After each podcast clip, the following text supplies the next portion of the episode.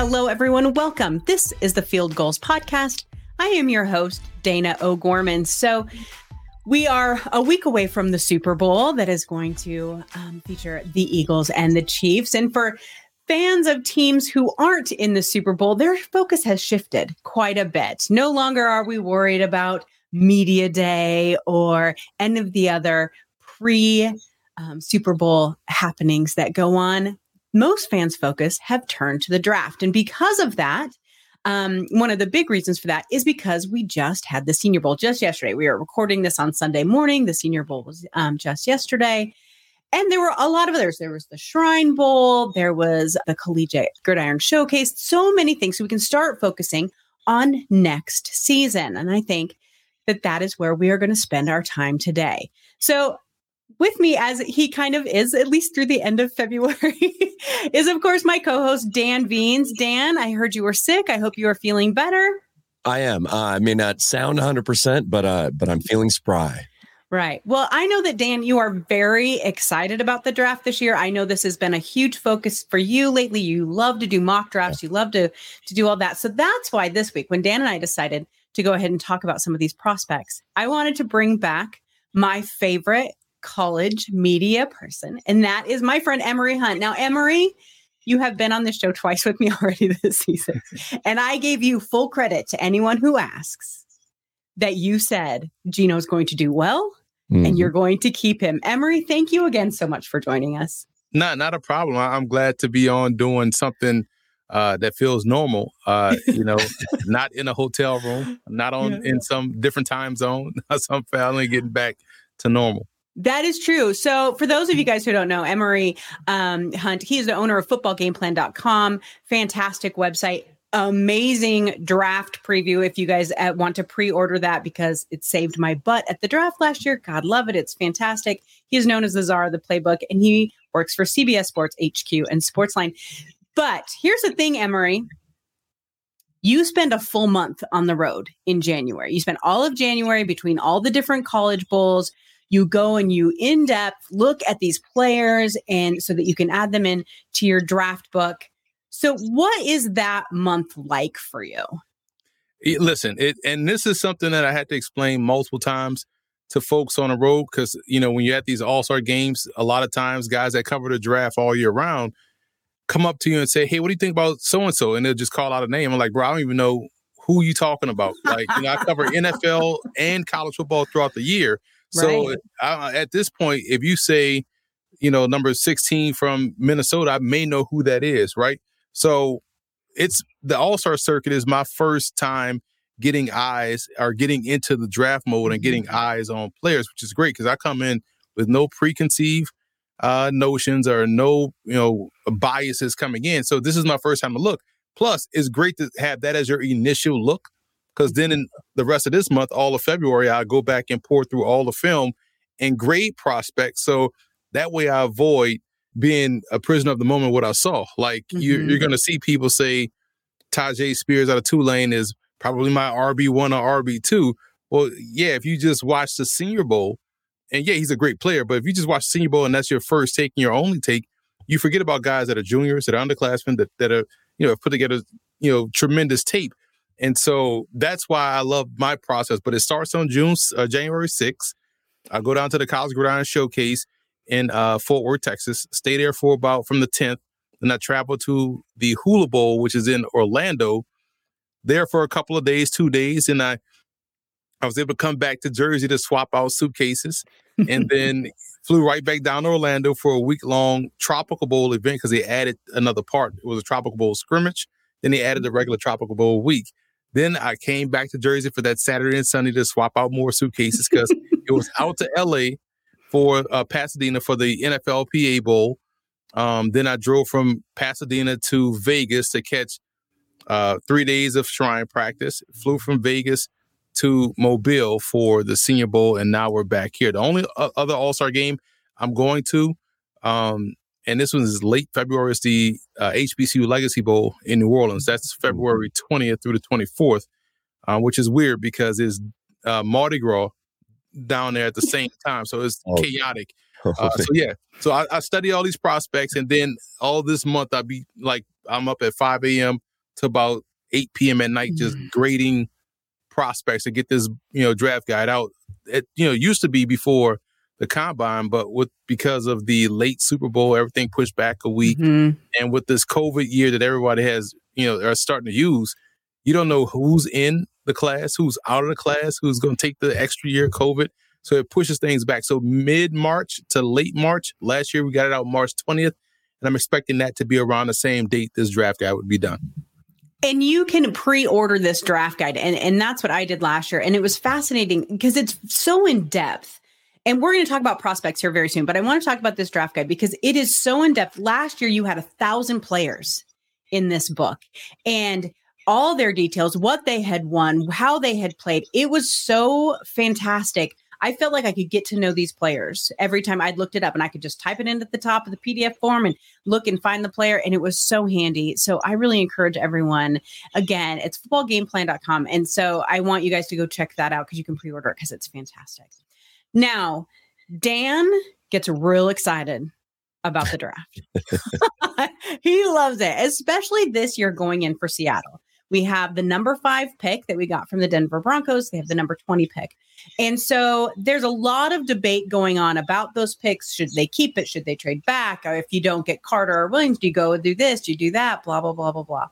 So, Dan, I want you to tell me where is your head at right now regarding that fifth and 20th pick are you have you changed from staying put or trading have you have you fluctuated at that at all because i know at one point you were really keen on trading back is that right yeah, I mean, it's the easy answer is we won't know until we see how the draft falls because Absolutely. there there is a scenario. I, I, mean, look, I agree with the consensus right now, and I don't I don't think Emory's going to disagree with this. That based on what Seattle needs and based on what the top of the draft looks like, that if there's any chance that Will Anderson or Jalen Carter falls to five, that you stick and pick. You take that guy. Um, you know, that could change between now and then. Guys rise and guys fall and things happen off the field or whatever. But there there is a scenario if it, you know, with some of the teams that, that are looking at quarterback and teams move up and down where that could happen. And so we we really won't know. Outside of that, to me, I'm more fascinated, and I and this is where I can't wait to get some of Emory's thoughts on what the back of the first round looks like. I'm more fascinated with what's going to happen at 20 than five, because I think okay. at five, even this far out from the draft, we we've crystallized I don't know three, four, five names of guys that most people feel like would fit mm-hmm. what the Seahawks need in the trenches, uh, up front on defense in particular.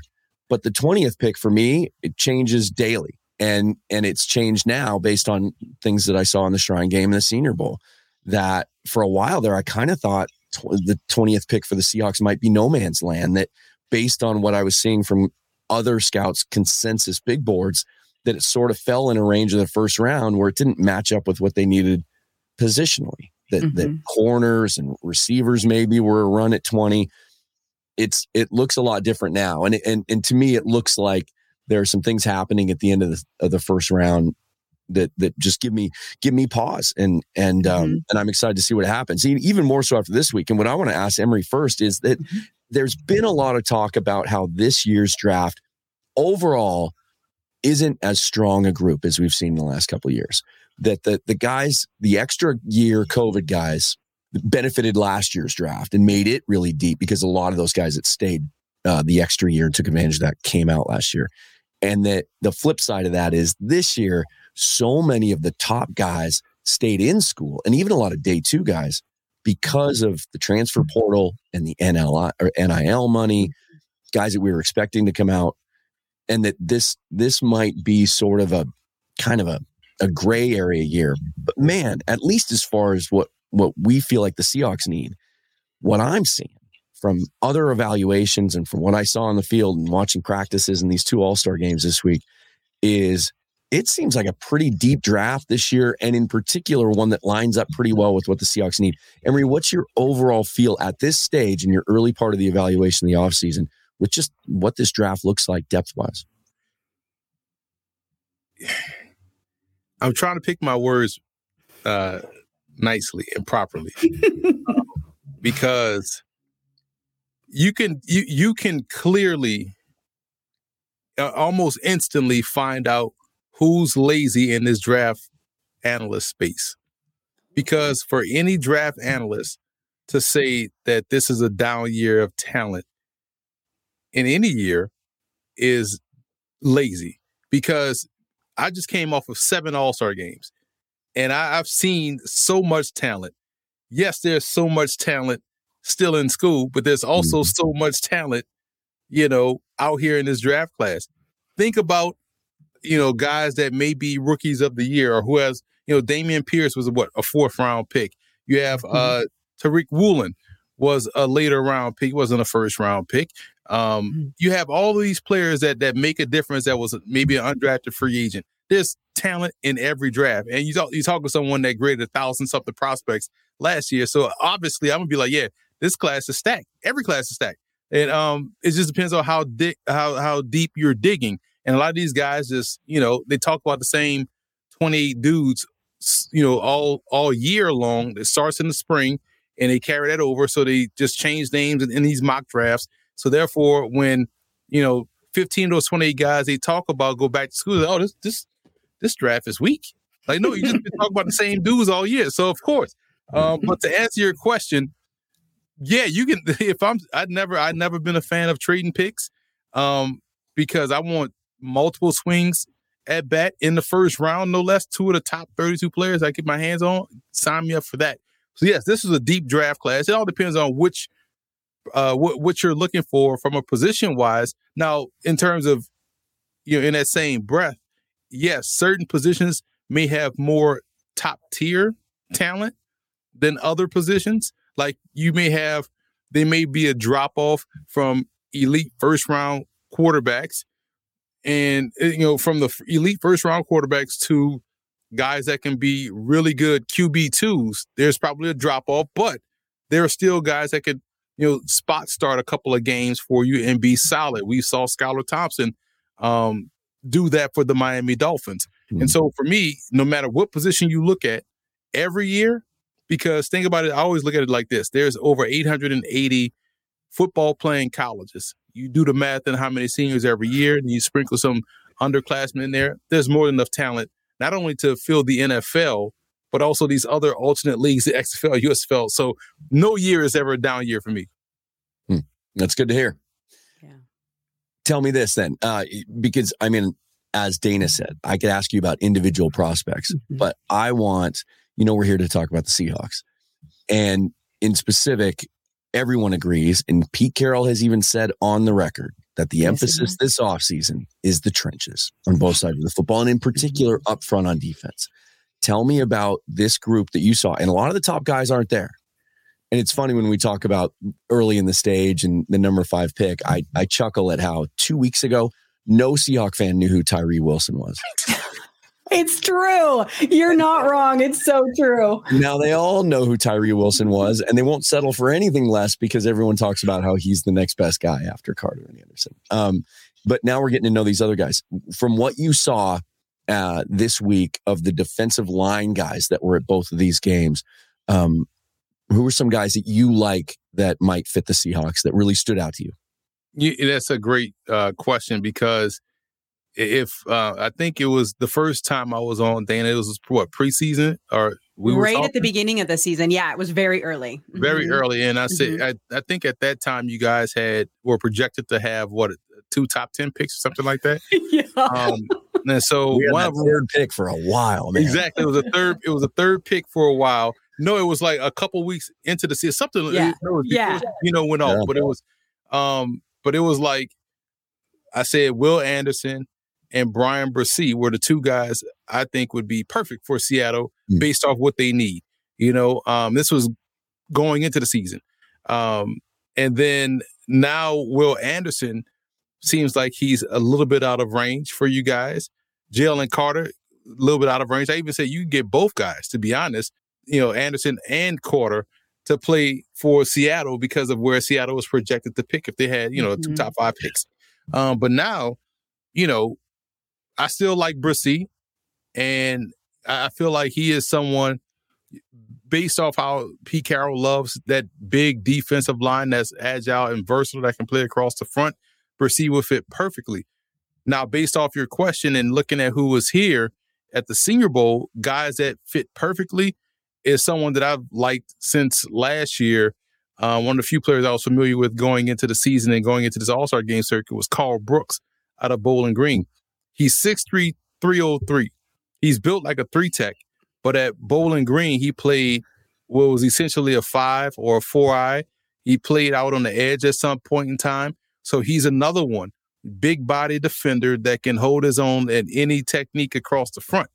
So yeah, you don't have to pick him and pick 20, but if you did, I wouldn't care because he's a good football player. I'm all about taking the best players or players that you feel like are going to help your team mm-hmm. whenever you can. I hate when folks try to game the draft and think they can game the draft. That's how you miss out.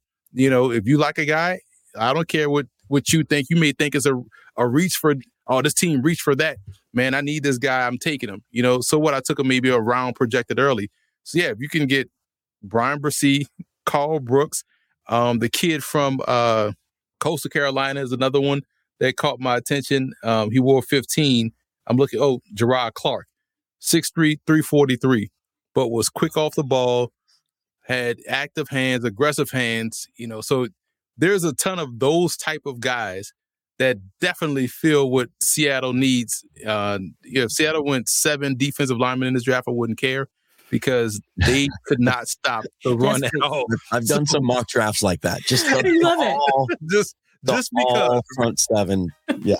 Nah, but, yeah. but I, I, did like Karl Brooks uh, from Bowling Green. He stood out because of his versatility, and also uh, Jerrod um, Clark from Coastal mm-hmm. Carolina. Two big guys that are real active and, and can be moved around the defensive front.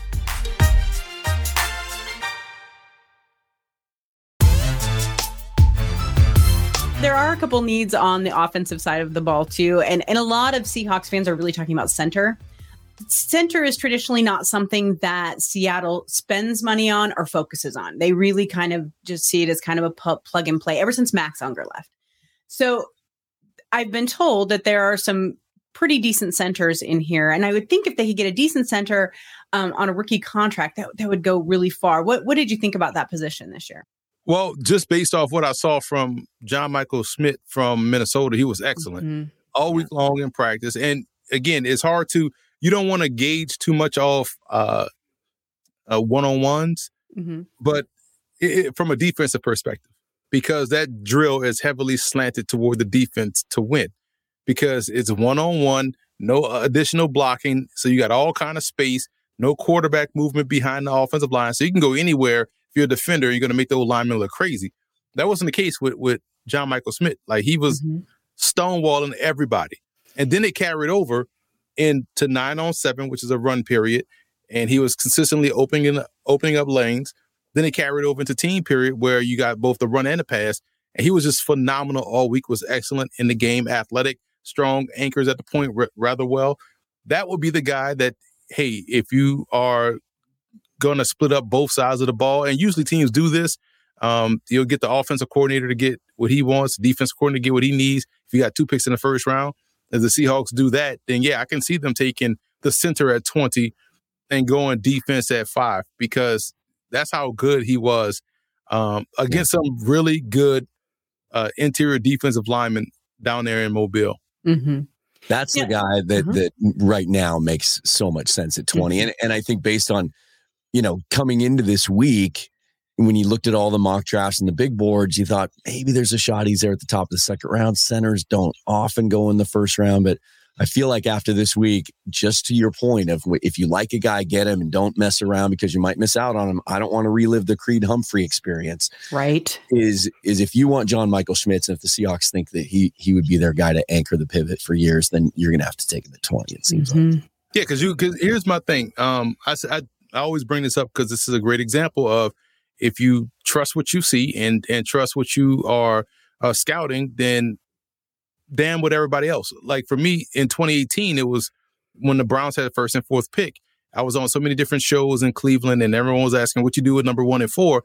I was like, all right, because I know who the best quarterback in the draft class is. At number one, I'm taking Saquon Barkley, and then at four, I'm taking Lamar Jackson. Mm-hmm. And they were, oh no, that's that's just crazy. Are you sure? You? I'm like, now look at you. You know what I'm saying? Imagine Saquon and Lamar. Now look at you. you know what I'm saying? Same offense. Yeah. Ridiculous. So that's what the that's what you have to have. Um, if you like a guy, forget everybody else, man. You're picking your team. This is your Mm-hmm. team, your situation, and just get the guys that can help you continue to move forward. It's funny you say that because that was for years John Schneider's MO, right? He picked the player that he thought he needed to get into his position that was of need. And he got a lot of flack for that. And there was a lot of years where they didn't draft super well.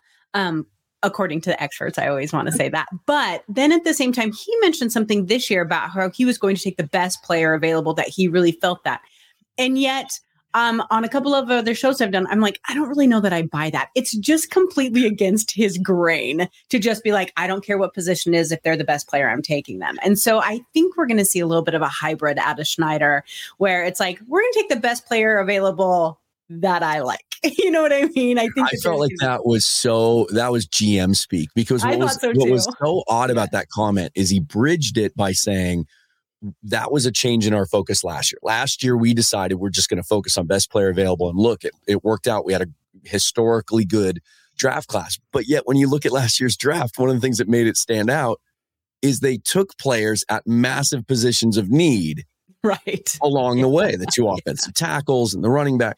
So, you know, you can say that, but you know, come on. If if all things being equal, right, Emory, if you're if you're sitting there at, at 20 and there's three guys at the top of your board and one of them plays in the trenches and, you know, another one is a corner and you you just eh, you're going to take the guy. The, the tiebreaker is going to be position of need, right? Mm-hmm. That's exactly what it is. I'm gonna take the best player available at the biggest position of need. It just Mhm. makes so much sense to do it that way because that's how you fill holes in your roster. You know, yeah, you, if it came down to a you know a top tier cornerback or top tier, you know, let's say center, you're gonna think, okay, how, we can we can probably scheme up enough to where we can hide a secondary.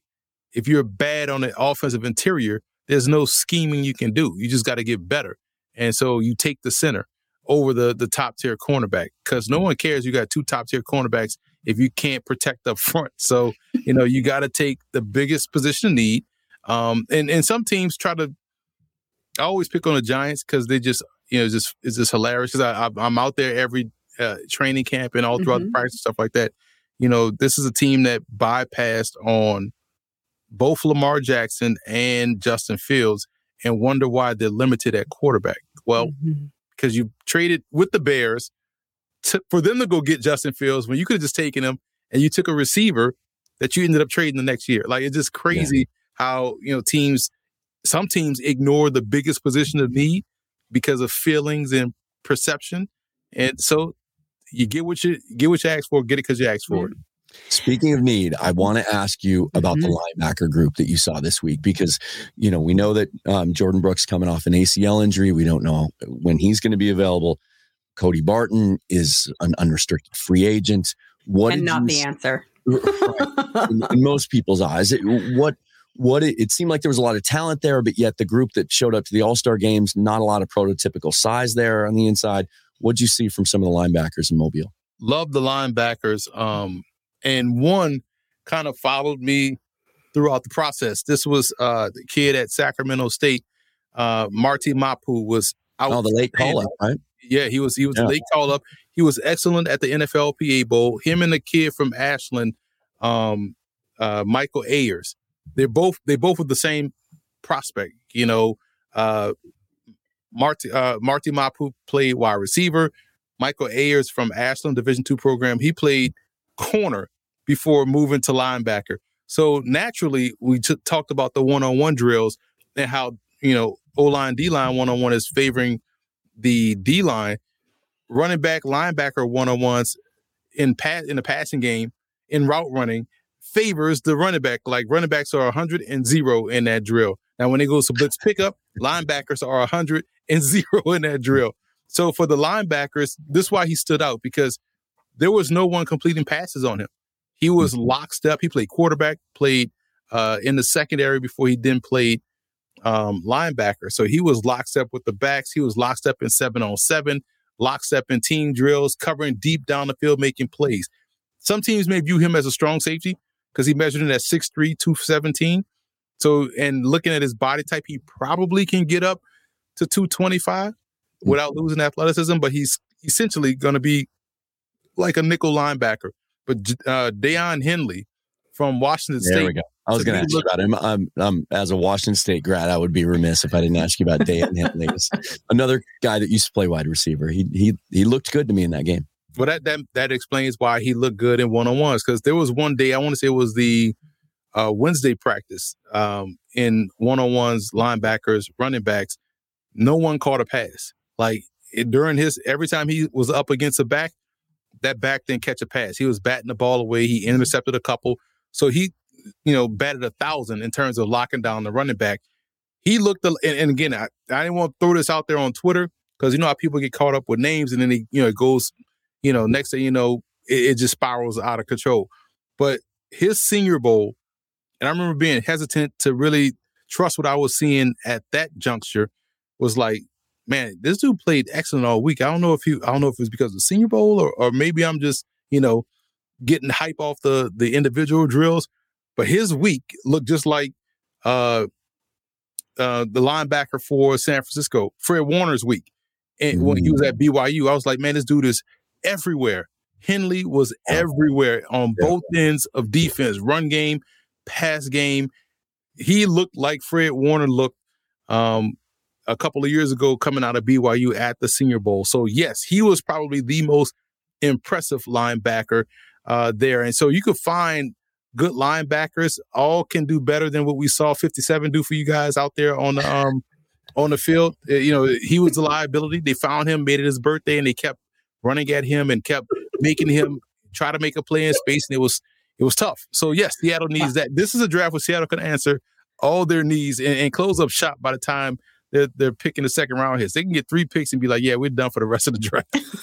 well, and it's interesting you say that because Seattle does have five picks in the top 100. That's an insane number, right? And yeah. so I think that if they focus properly and really get, um, and I'm, I'm not saying that they don't know how to do their job, but we need them to focus. That's what I always tell. I want Pete to focus and and do a job. It, it could be a slam dunk before the last day. I mean, it would just be insane. And, and that would be so huge. I wanted to ask you really quick too. Um, you did a great article um, for CBS uh, about small school prospects, and coming from a small school as my alum, um, I think that a lot of times small school prospects, because they're not on national TV all the time and they don't get the hype, I think that they get overlooked a lot. But you pointed out some really good small school pro, you know, prospects we have to remember some of the NFL superstars right now all came from small little schools. Um, and so, how important to you is, do you think, scouting those small schools and how impressive was this group? No, that's why I do what I do because, and that's why I love going to the different All Star games. It's it's mm-hmm. great how they have it tiered because each stop you saw, you know, some some you saw a different level of athleticism. Mm-hmm. You know, saw an uptick in size along the offensive line. Maybe this defensive line group was a little bit more lengthy. Maybe this cornerback group was a little bit more athletic. This group, you didn't see as many 5'8, 185 pound wide receivers. Everyone was over six feet. You know what I'm saying? So, yeah. but the cool part of having that wide perspective is because when you get to the Senior Bowl and you're watching the best of the best, and then you harken back to what you saw at the College Gridiron Showcase, like, oh, that dude could have played here. Oh, this dude could have been a call up for here. And this, what I saw was actually true and it translated. So it's important to have a wide range of, of outcomes. And when you look at these small school prospects, you obviously want to see them in this game. And the, the top tier talent instantly stands out, you know, and, you know, certain traits translate speed, explosiveness, elusiveness. Um, all of that stuff really jumps out at you. And, it, and it's something that you could easily pick up. Like in the Shrine game, you had BJ Thompson uh, from Stephen F. Austin all week long, he was he measured in, I think, at six four and a quarter, um, like 245, 235. But you saw his ball get off and saw how athletic he was going forward and backward in terms of getting drops. You like, this dude is clearly supremely athletic. And then in the game, I think he had two sacks. Mm-hmm. So when you watch these guys perform out here, they're answering questions. So now you can go back to their film and one question's already answered. Well, can he perform against you know top competition? Down in, down out, rep in, rep out. And All Star Games helps you get that question answered, so you can go back and watch their film with a better scope of what they can be and how to project them moving forward. Hmm. Love it. I love it. Dan, what other questions? I know you have lists of them. You told me you did. you know, just a couple of specific guys. We, we talked about some of the interior defensive linemen. Uh, a guy that I was not familiar with heading into the week and now could not be higher on. Uh, Keanu Benton out of uh, Wisconsin was somebody that I learned about just watching practice, and, and somebody tweeted something about him, and I looked him up, and I pulled up uh, a game, found a game on YouTube uh, where they were playing Michigan State, and literally the first three snaps of the football game, he wrecked all three snaps. Uh, as a guy that if they if they miss out on Jalen Carter at five, that he might be a poor man's Jalen Carter, similar build and, and game. What were your thoughts on on him specifically this week? It's funny because going back to one on ones, you're like, wow, like he really waxed the offensive lineman in that rep. Like just kind of, it was it was very kung fu like, you know, just like whop whop whop whop whop and pass me like damn. and then you know I'm like, wow, that that was impressive. Then I, I dug a little bit and was like, oh, that's why he's working with Chuck Smith, former NFL defensive lineman uh-huh. um, that played with the Falcons, was a yeah. star at Tennessee he trains defensive linemen. I was like, that's why his hand usage was elite because it's like this is something that no, co- you're not learning that in college, you know, unless you come from Ohio State yeah. with uh, Larry Johnson Sr., who's the best D line coach uh, in in a country. But what, knowing that he trains with Chuck Smith, combined with the strength at the point of attack he has, yes, he's a good one. There was another one from um, pull his name up here because he was another one of these big boys that was killing it out there from Arizona State. Um, Nesta Jade Silvera. He measured in at 6'1", but he took one one of the centers and just like legitimately made him a quarterback. Like just picked him up and just brought him back into the pocket and set him down. So when you had guys like this, this was a a fun D line group to watch because yeah. everything they did from a one on one perspective translated to nine on seven and translated to team period because they were very disruptive all week long. And then before we let you go, I can't, I'd be remiss if I didn't ask you about the skill guys because you know that at some point in this draft, Seattle's going to dip into either that wide receiver group or the running back group. And, and we've spent a lot of time talking about how those are legitimate needs, you know, the need for a, mm-hmm. a dynamic complement to Lockett and Metcalf, and certainly someone to add to that running back room to complement Ken Walker. Uh, what'd you see from the running backs and the receivers? Because it, it looked like some guys popped. Yeah, you know what? I was impressed with uh, Evan Hull out of mm-hmm. Northwestern. Yeah, he ran hard. Um, yeah, he ran hard. Just a natural feel uh, for the run game. Actually, graded his film this morning and just was impressed with how he's good in every aspect. You know, running the football, catching the ball, pass pro. He can help you out as a kickoff returner. We know Pete loves that. You know, yeah. all those guys that y'all have in the backfield, uh, Penny, Walker, DeeJay um, Dallas, all those guys have return backgrounds. Homer, all those guys have kickoff return background. So Hull fits perfectly for that um, and should be around. Tyjae Spears is the name that everyone talks about, but he's he's starter material in my opinion, and probably won't be a, a good fit for you guys because he's supposed to be starting somewhere and not backing up. Or you know, if y'all get him, he he's pushing Walker mm-hmm. out of that lineup and making him the backup. Um, that's how good Spears is and and was down there at the um, Senior Bowl. But one receiver I like was Trey Palmer um, from Nebraska, hmm. and no one's talking about him um, enough because bigger body, right? He's a bigger body guy. He was a star um, coming out of high school. Was solid at LSU before transferring to Nebraska. Now he also has a um, background in returning kicks and punts. He's a, a route running savant. Can play hmm. inside or out. So now Seattle can get big on the inside with a receiver that can really uh, work his way across the field, has outstanding hand-eye coordination, um, and, and plays with a little bit of that that New Orleans edge that he that you see from receivers from the city of New Orleans, like Trey Palmer, like uh, out there Ja'Marr Chase. Those mm-hmm. guys tend to have that same level of you know dog in them. You know, he kind of is, is he's almost he's like this close to being on the Golden Tate asshole spectrum, right? Where you need that, right? Like you, you need a guy that's, that's about two two catches you away do. from making somebody fight you, right? That's where that's where Palmer is, and Palmer is so good and, and good in that regard. Like that should be another. I might add that rating to the right. draft guy. Like, I think you, where you should. the Golden Tate scale. Like you know what I'm saying. So I, I I like that about Tate, and I like that about Palmer. Plus, he's a really good receiver. Great acceleration. There was one play um, in one on ones where he got off the line and the DB was lockstep. Quarterback throws the ball in the air toward the back pylon, and just instantly he hit the accelerator and just created his own separation and was able to haul the, uh, the ball in for a catch. So Palmer is someone that I think would fit perfectly in what Seattle has already with Metcalf um, and, and and Lockett. Yeah. That's hilarious to me because I that's one thing I loved most about Golden Tate. And that's what that fits Seattle, right? Seattle with their big chip on their shoulder and we all like love to be the team everybody hates. I think that's perfect. You got to have a couple of those guys. You need at least four. If Yeah. anything over four There is you a go. mutiny.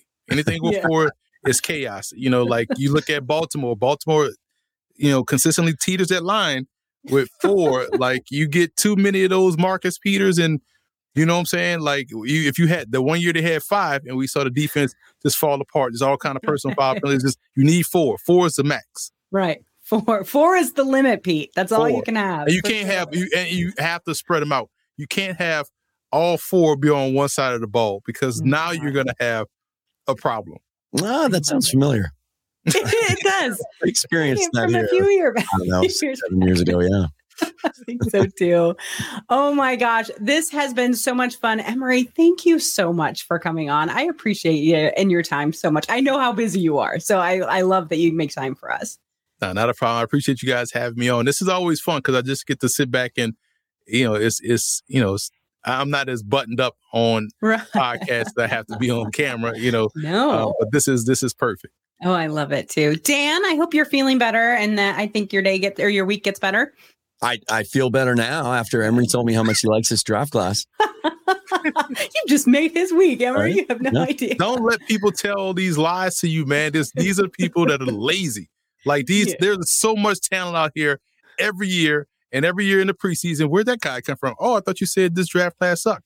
Like, It is funny. It, it seems like so many people out there are are so afraid of being wrong that they don't want to buck the consensus. Mhm. And once that momentum starts to build and people start to talk about maybe it's a weak class, I, I don't know. People don't want to be the outlier, you know. Yeah. But uh, I've I I I'm happy to hear you say what you said because I've watched this. Uh, I watched more college football this year than I have in 20 years because the Seahawks have so many high picks and I'm more invested in it. And and my eyes tell me that there's a ton of talent and a ton of talent that lines up with what the Seahawks are seeking this offseason. And I was getting excited about it. And so to to get confirmation that yeah, this is a good class and it's and let's get excited about it. There's a lot of fun players out there is is uh, certainly encouraging. I don't see these people until Mobile. That tells you how many people just use the Senior Bowl as the stock for their entire Yeah. basis. When I'm out at all these other All Star games, I'm the only dude there. So Yeah, love it. I love it. All right. The one other thing I wanted to say before we wrap things up tonight is um the draft is coming to Kansas City, obviously, at the end of April. I wanted to give everyone a heads up though, because I was doing a little digging because I have a lot of people coming and wanting to stay at my house in Kansas City. because if you are planning on coming to the draft, it's getting a little hard to find a place to stay and it's getting a little hard to find dinner reservations. So if you're going to come, book that trip very mm. soon. It's this is a popular location because it's drivable for so many people. So um, if that's your plan, people, make your plans quick. All right, everyone, we will be back again next week. Thank you so much for listening to the Field Goals podcast, and we will talk to you soon.